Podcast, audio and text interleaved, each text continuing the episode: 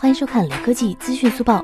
美国专利局公开了苹果新 iPad Pro 的图纸，图片显示这款 iPad Pro 将采用刘海屏设计。让人意想不到的是，它的位置居然位于横屏状态下顶部边框的正中央。iPad Pro 的刘海上只有一个孔，由此不难判断，它的前置镜头依然为单摄。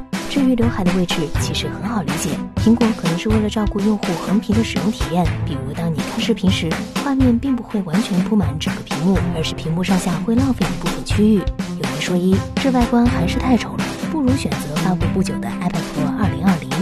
最后，扫码关注雷科技公众号有福利，关注并回复“魅族入网”即可获得红包，手快有，手慢无哦。